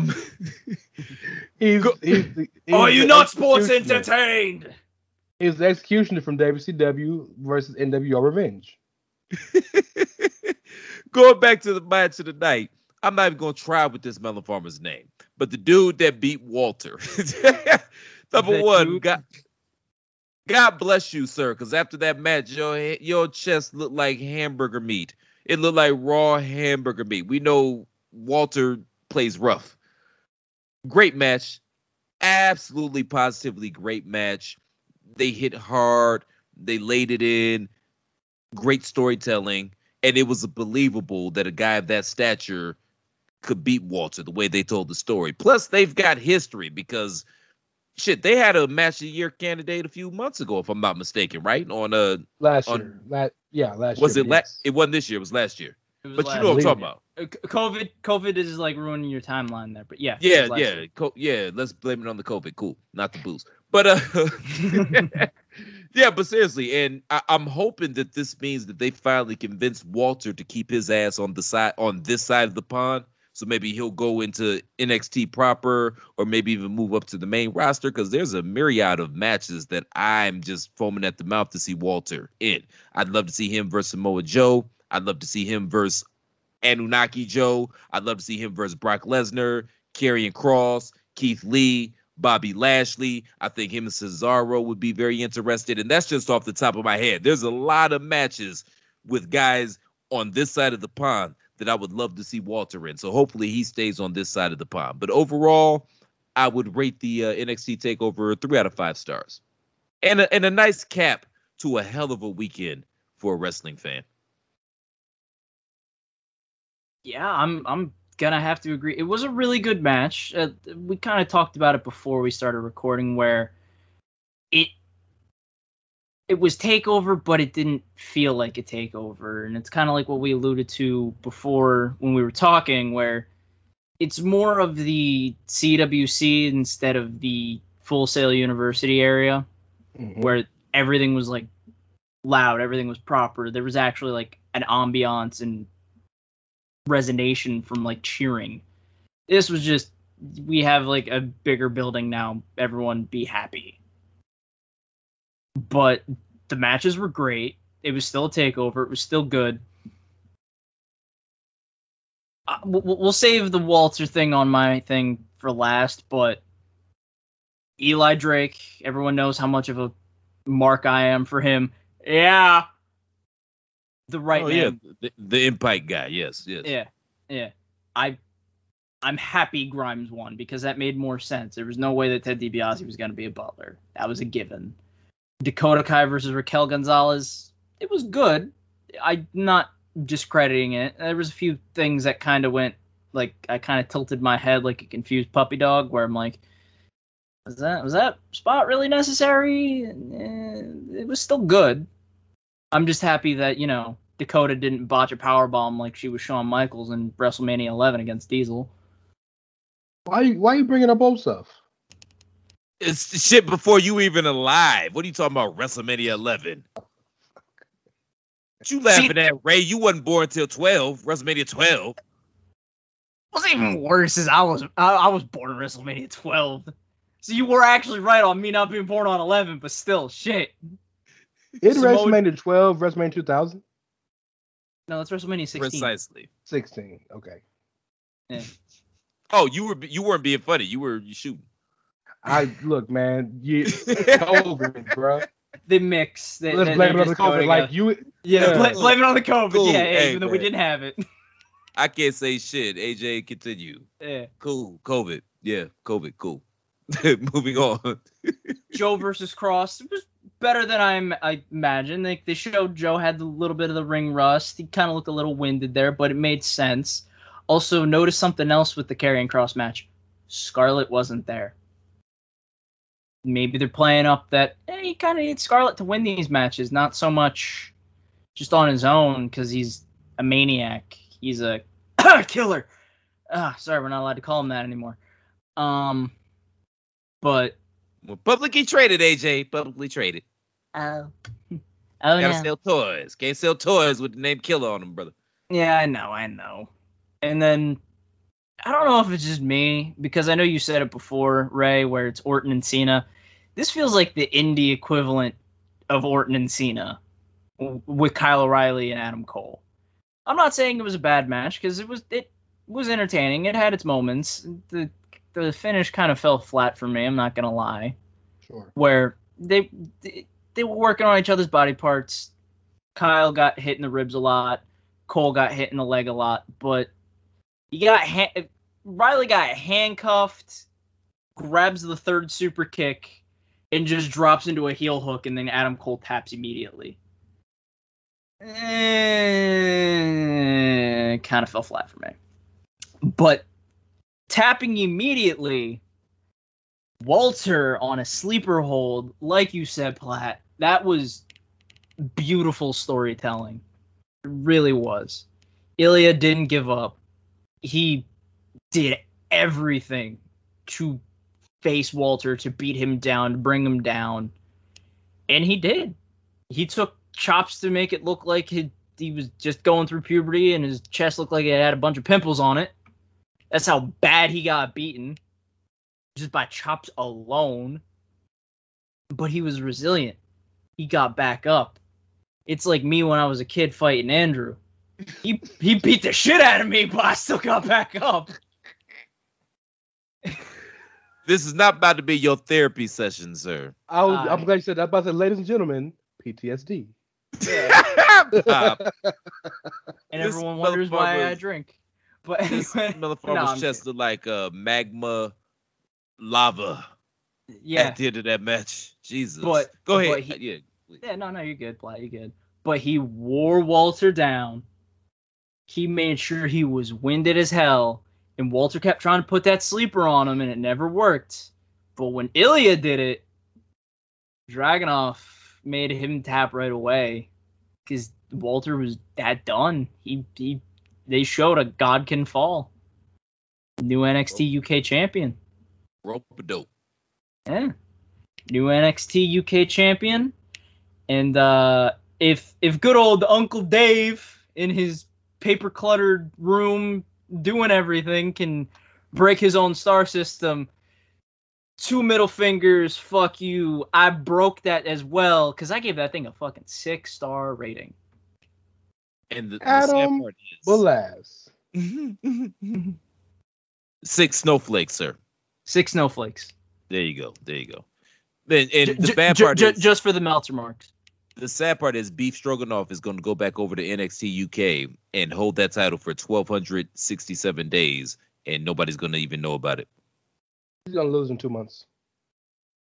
To whom? Anybody. But that's just how the shit works. Normally, Tyler Bate. I think Tyler's done with the main event for now. Okay. I mean, they love Joe Coffey. Rampage Brown. Rampage Brown is doing good things over there. Joe just looks so bland. Like that's the best name for him, Joe Coffey. He just looks so bland, Joe Coffey is a beast. He's a beast, but he's a piece of shit. So personally, but he's a beast in the ring. Gallus is a fantastic group. Joe Coffey was one of the best things going with at NXT UK before we realized that he was like a horrible person. He was one of the main people implicated in speaking out and got suspended for it. Okay. So, but they got a lot of. In fact, you want to make some noise? Give me Ilya Dragunov versus Nathan Frazier, aka Ben Carter. That'll put butts in seats. Isn't that Spider-Man in an alternate universe? Ben, you're right. Yeah. Ben, so, yeah. Ben Parker, not Ben. Yeah. My bad. I thought it was okay, whatever. But so do you guys agree in my assessment that perhaps they convinced Walter to stay on this side of the pond for a little bit? Because that was always the kind of the knock why he didn't go to the E initially, because he wanted to stay in Europe, and they promised him he could stay in Europe. Have they convinced him to come over here and make some real money? So the answer is not yet. They are trying to bring him to NXT proper, and I'm sure they're going to offer him a lot of money.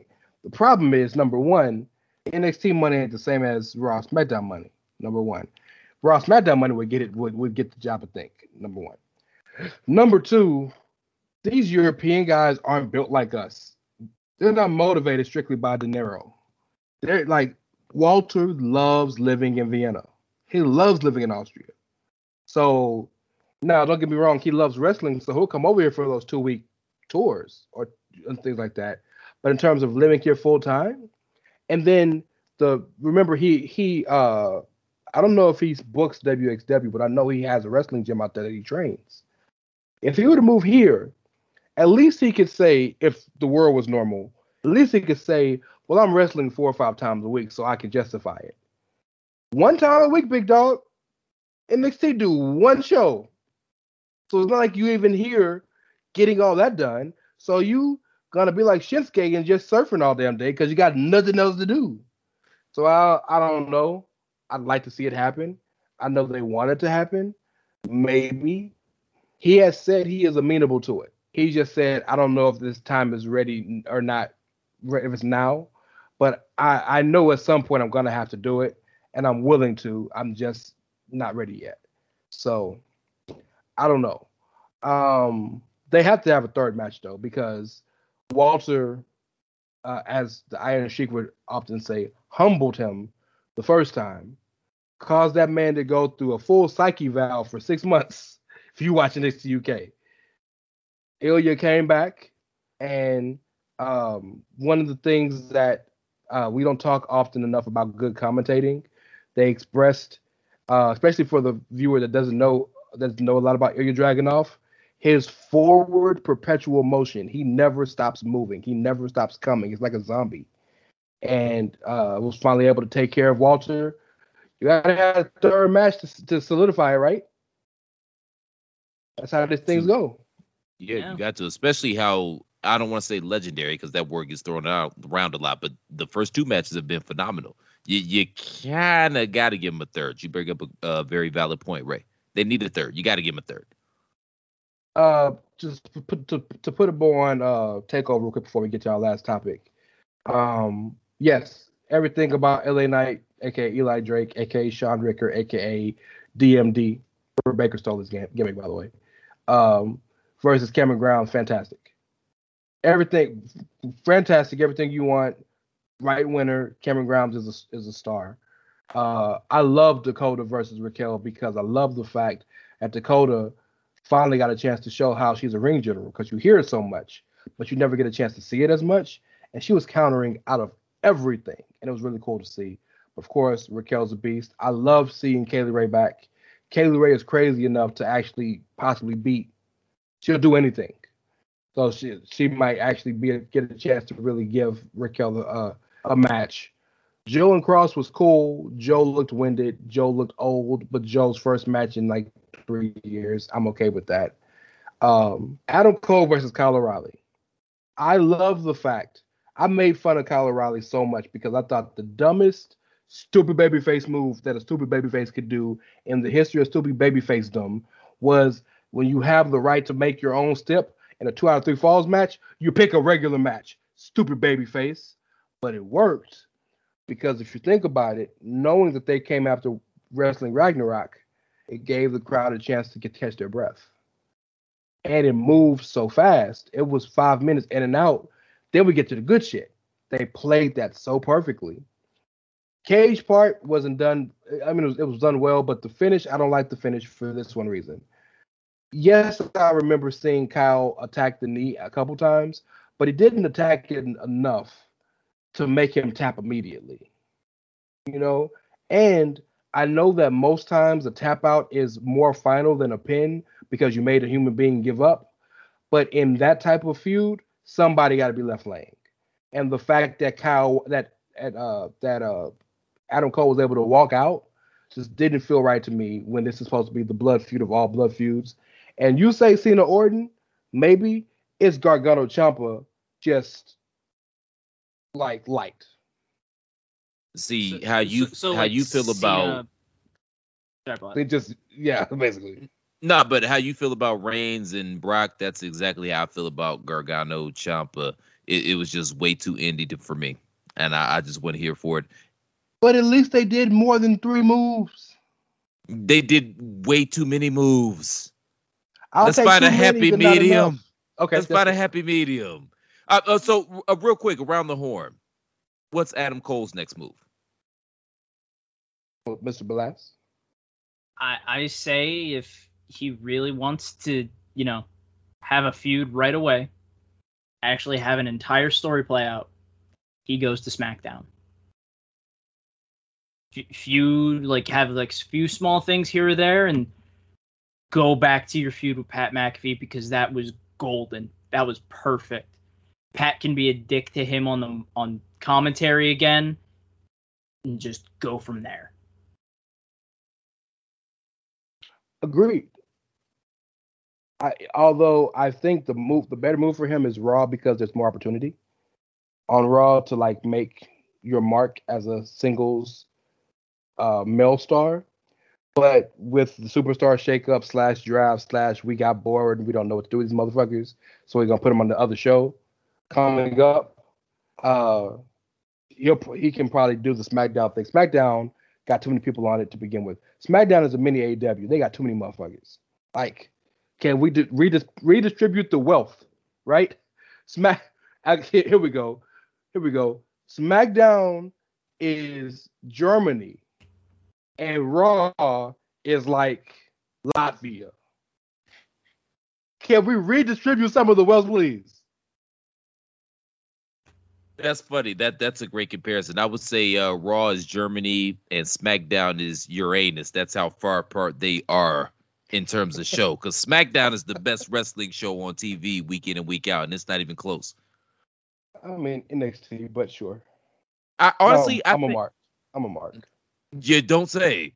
But yeah. Speaking of Mark, I think he ends up in AEW. I think he goes into there and he's automatically a main eventer in that pool. I think that if he was going to go to SmackDown or Raw, he would have already been at SmackDown or Raw. Even though I have mixed feelings about him going to AEW, I don't, because his woman's there. Like, on one hand, that might be a good thing. But on another hand, it's like, y'all really want to spend every waking minute together. No disrespect, but you kind of need your space a little bit. Like, that's a lot. You know what I mean? That's a lot. I'm not saying. Yeah. I'm just saying. But if they could make it work, because Britt literally works a full-time job as a dentist. That's not a gimmick. She really has her own dentistry, like her own dental practice. So she's working a lot. I'm sorry, AJ. Go ahead. But they're going to be together every night when she gets off. There's no touring. Nobody's touring. They're going to be there. They're going to be hanging out. They're going to be wrestling together. And maybe that's a good thing, but I don't know, man. It depends on your mentality. There's no right or wrong answer to that. You know what I mean? I can see it from both sides, you know? I'm not saying. I'm just saying. Don't paint me as an asshole, ladies. Well, no, that makes sense. No, I'm not denying that. But the other thing that I'm going to say about if he goes to AEW is that kind of goes back to our argument of too many cooks in AEW, especially at that top level, at the main event scene where, you know, you got all the guys that have names. Like we keep saying, Punk is going to be there most likely. If Danielson goes there, Danielson definitely. Cage, he just won the Impact World title off of their AEW champion. So he's got a stake in that. Moxley and a bunch of other guys. So there's kind of too many cooks already. So that's my thing. Pretty Tony, Jim Ross, Jake the Snake Roberts, Arn Anderson, Tully Blanchard, Dustin Rhodes, even though that might be a little too close to the elite. But you have access to all of these people that have forgotten more about the world of professional wrestling than any of us will ever know, including you, Pretty Tone. Pull one of them to the side that isn't necessarily affiliated with the elite and your VPs. Make that melon farmer your consigliere. Have that melon farmer be your shadow. And then hopefully, perhaps you can blend the old school with the new school and come up with something that's too cool. And you can make this thing work. I was trying to go for alliteration there. It didn't land, but you get what I was going for. All right. Yeah, you know, we've turned into a Cornel West interview. Shut up like you know who Cornel West is, Adam. You're 12. So while we get out of here, Adam don't know, like when Trump got elected, Adam's so young, he said, damn, white people can be president? Yes. Yes. See, what's even worse, because the first thing going through my mind when Andrew said Ray is gonna be in there as Tunny's replacement. If you want to take my spot, you can. And I just went, wow, Tunny got darker and Balls got younger. Let's go, baby. That's not a bad. That's actually not a bad title either. Tunny got darker and Balls got younger. That's not a bad title either. Keep it a buck, though. Tunny just took off his regular mask, and because, you know, deep down, Tunny is a dark-skinned black dude. He just don't want y'all to know that. You mean a light-skinned black dude? You think Tunny will be light-skinned?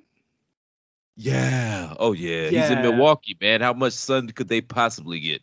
I'm talking about from a personality standpoint, because I'm strictly being strictly stereotyping here. 100%. Yeah, Tunny's more prep school black guy. Oh, okay. We've gone so far off the rails. Let's get out of here on this. I know I'll let you to the side. I know y'all want to talk about the Nick Khan interview. We broke it down this morning on Church Out Radio, me and Max. I know also this is the 142nd remembrance and what's the word I'm looking for? anniversary. Wow. Boop. Of the Shockmaster. Not literally 142nd, but it's the anniversary of the Shockmaster just passed. Which one you want to talk about to get out of here? Shout out to Dick Cobb, man. We got to talk about the Shockmaster, though. So, hey, AJ, the Shockmaster was a wrestler named Fred Ottman Tugboat. Really? Tell me more, Ray. Perfect. Hey, I'm on your side, but that was just too easy. Oh, no, sometimes you got to take the low-hanging fruit. Okay. Thoughts on the Shockmaster. Is it the funniest moment in wrestling history? And what do you remember about it? It might be the greatest moment in wrestling history, man. So, like you said, man, just give it a little more background. Fred Ottman, a.k.a. Tugboat in WWE, WWF at the time, also ended up being Typhoon. They brought him in as Hulk Hogan's best friend. Eventually, the plan was for them to feud, and I think that was going to be the main event for WrestleMania 7. They changed their mind for whatever reason. He got up with Earthquake. They became the Natural Disasters. He left. Also, Dusty Rhodes' brother-in-law, who Dusty Rhodes... Yeah, and Dusty was the booker at the time in WCW, which was another reason they brought him in. Yeah, like if you ever hear Cody, he refers to him fondly as Uncle Fred. Like they were literally, yeah, he was in the family. This Mellon Farmer comes in, so it's War Games. Y'all know War Games is like the biggest match in WCW/NWA is what it was. So it was Harlem Heat. They were debuting on top with Sid Vicious. We had Sting and Davey Boy Smith. Ric Flair was hosting a talk show segment. This was off of him leaving WWE. He left WWE, I think, in late 92, early 93. Basically, him and Vince had a handshake deal saying if anytime he's not going to be a top guy anymore, Vince let him out his deal. And that's what happened. But he also had a 90-day non-compete clause, so he couldn't wrestle. So in order to get Ric Flair on the show, they came up with a talking segment called A Flair for the Gold. And this is where all this happened. It was on Clash of the Champions, hyping up the big War Games match with Harlem Heat, Sid Vicious, Sting, and Davey Boy Smith on the Flair for the Gold. And they're going to introduce their mystery partner that's going to stem the tide from these big, evil, nasty heels. And what they come up with, before it even gets funny, just the outfit, like this is what they came up with. This Mellon Farmer, it was literally a stormtrooper helmet with a bunch of glitter on it, a fur vest, some mom jeans, and the boots that he wore into the arena. And a cape. It was the cape. I've seen Amoeba with more muscle. You know what I mean? Like chest naked. And he comes out. Number one, the promo is horrible. Everybody stinks except for Ric Flair. Everybody, like, this is everybody's worst work of their entire career. He comes out. He's supposed to bust through the wall like the Kool-Aid Man. Nobody told him there was a 2x4 at the bottom. And I'm not doing this justice, by the way. YouTube it. So Susie busts through the door like the Kool-Aid Man.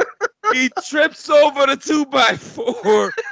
Falls flat on his face, tries to pick up the helmet instead of himself. if you listen closely in the background, you could hear Ric Flair go, "Oh God."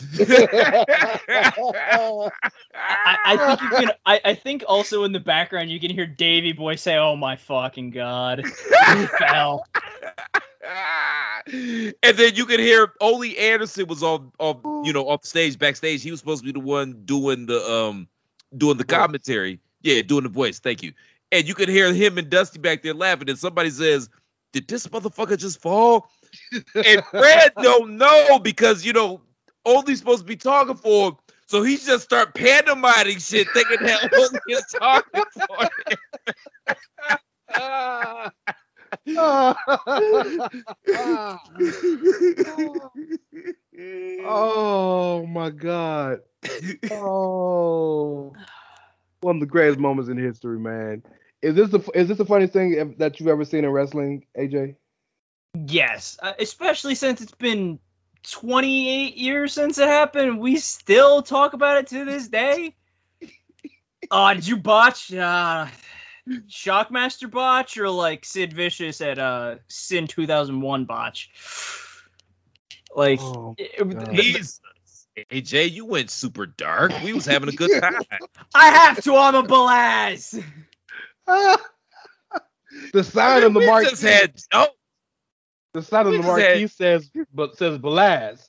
But it doesn't say. It says A. Belaz. It doesn't say Andrew Belaz. It says Adam Belaz. But no, it again. We still talk about it 28 years later. The Shockmaster. He's gonna shock the competition, as Sting says. And you got this big roly-poly, and as Ole's talking about him, falling over, tripping over a 2x4 because he went through freaking... Of course it's the funniest shit in wrestling. It's still the funniest shit in wrestling. Oh, the only thing that would have made it better is if he put the fucking Stormtrooper helmet on backwards. What man Riggs? Oh God! Dog, and no, what trips me out is why they had to have the stupid explosion, the boom. Like it's because it had to be shocking. Oh, so good. And this was supposed to be the next guy. Like this was supposed to be. He was coming in on top. It's the main event of the war game. And it botched his character so much. God bless him that they had to switch it up all the way. He became a bumbling, fumbling, stumbling construction worker after that. Oh yeah, I wonder where they got the bumbling and stumbling from. Rumbling, bumbling, stumbling. I'll give you two. I'll give you one that's actually scripted and one that's not. We sleep on this moment so much, but the Santino, Vladimir Kozlov, Sheamus T segment is one of the funniest things you will ever see. Like, go back and watch it. Like, it is like you will be crying. It's that funny. But dog, while the Shockmaster is number one, but Hulk Hogan, we coming for you, racial slur. Oh, that kills me every time to see my boy face like, fuck. Yeah. Oh, my God. Oh, did I say that? Because he tried to maintain and look tough, but you could see he's like, oh, shit. And Sherry tried to rub him on his back like, it's okay, baby. It's okay. You did good. You did a great promo. Like, I don't know. I just called possibly the most Cheeto-looking motherfucker the N-word. That's reason 645 why racism sucks. Because without racism, he should have been able to say that because it fit his character and it sounds tough. Hulk Hogan, we coming for you, nigga. Like that sounds tough, and it was in character. Like I'm just saying, I'm not saying, I'm just saying, but it was hilarious. Harlem, yo. Yeah. Where works. and that's probably why Hulk thought he could get away with saying the word. I'm just saying. Yeah, that's it. Yes. If me and my brother are a tag team wrestling in Dallas, and they call and they say, "Hey, we got a gimmick for you. What's up?" The Ebony Experience. And like, all right, cool. And then you get the big break. You get the big break. You go down to Atlanta to get the good money. Hey, we got a gimmick for you. What's up? You guys are Harlem Heat. Bitch, we from Houston. But you from Harlem now, pal. Not pal, because I wasn't. Just... Anyway, Hulk Hogan and ChairShot.com, we coming for you, racial slur. We coming for you, Meltzer. Yes. All jokes aside, though, man, because we're not doing this Shockmaster shit justice. If you have never seen the clip, it's on YouTube. It's fucking hilarious.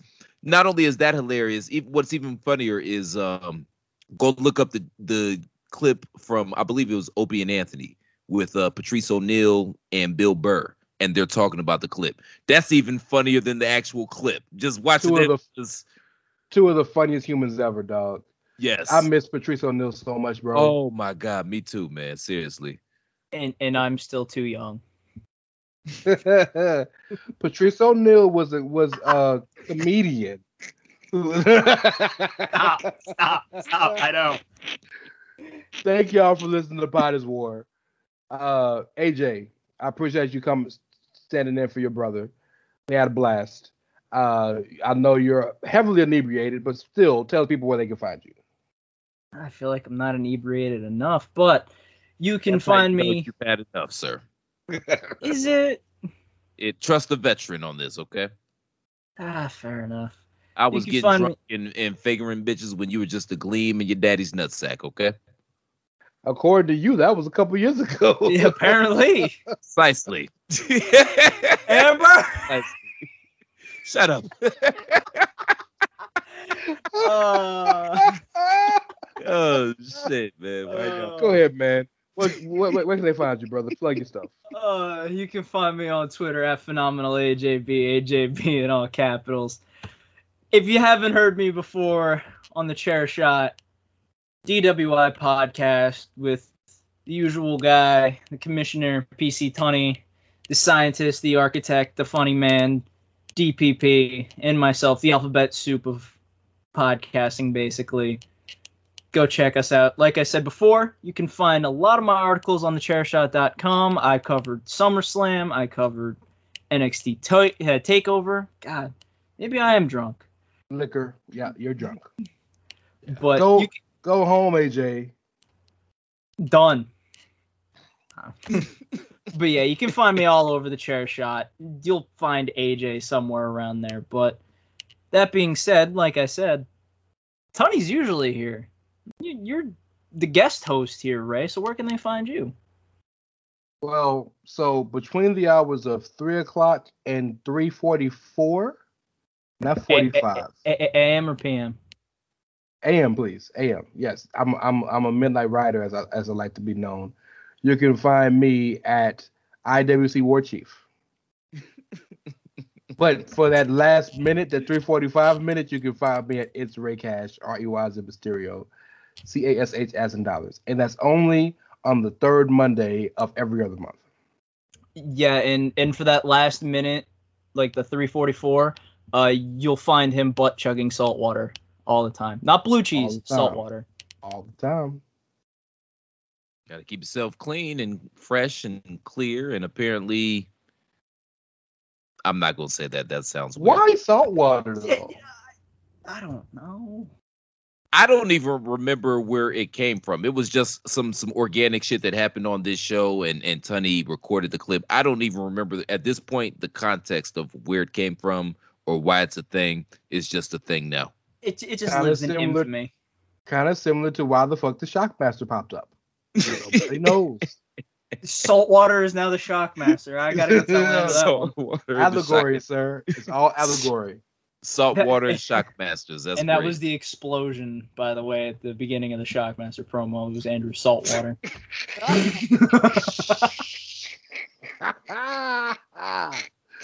Oh, the guys that are like, "Old Faithful is always on time." And to steal one from Platt, hop. Well, it was just we're talking about anal squirting. I think it's about time to wrap it up. Y'all can find me on Twitter at @TheRealCPlatt.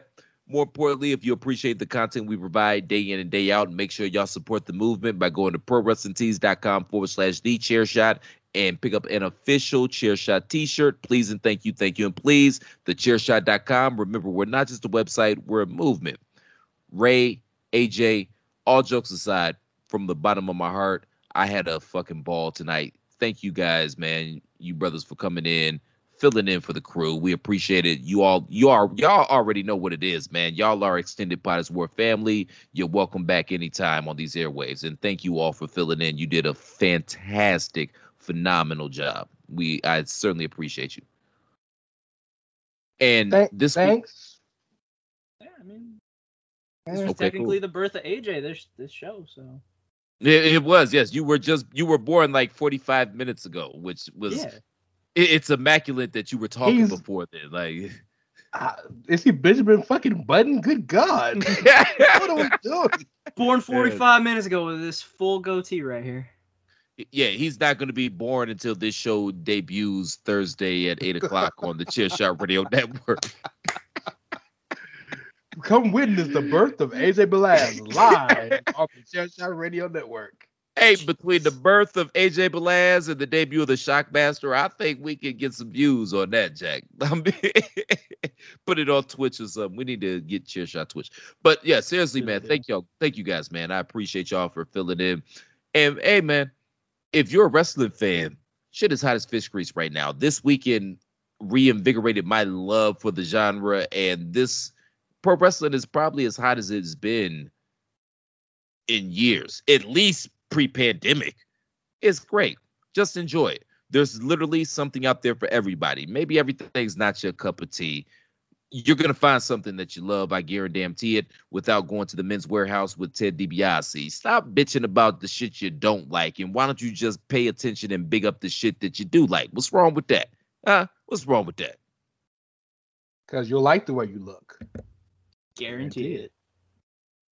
For the $1 million man, Ted DiBiase, for the illustrious Mr. Ray Cash, for the phenomenal AJ Belaz, for the Commissioner PC Tunney and Andrew Snowflake Belaz, I'm Mr. Velpice Christopher Platt. Thank you all for tuning in to the latest edition of Pod is War. We'll see you back here next week, same Platt time, same Platt channel. Until then, shalom.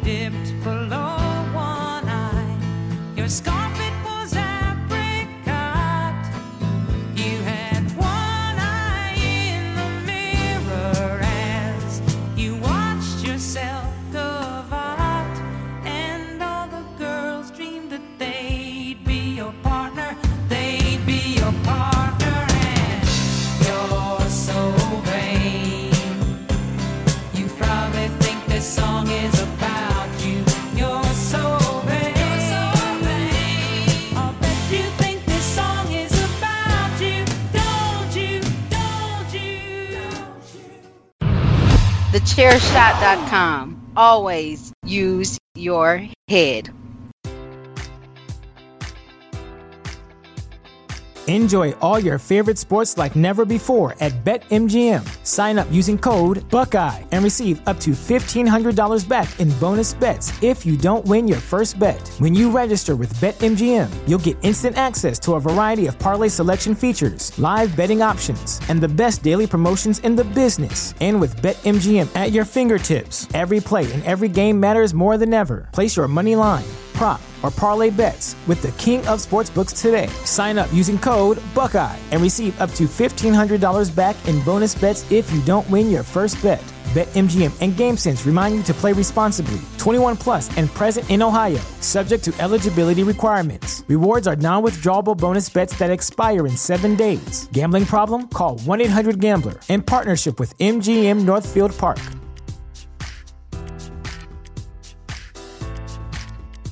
You know how to book flights and hotels. All you're missing is a tool to plan the travel experiences you'll have once you arrive. That's why you need Viator. Book guided tours, excursions, and more in one place. There are over 300,000 travel experiences to choose from, so you can find something for everyone. And Viator offers free cancellation and 24/7 customer support for worry-free travel. Download the Viator app now and use code Viator10 for 10% off your first booking in the app. Find travel experiences for you. Do more with Viator.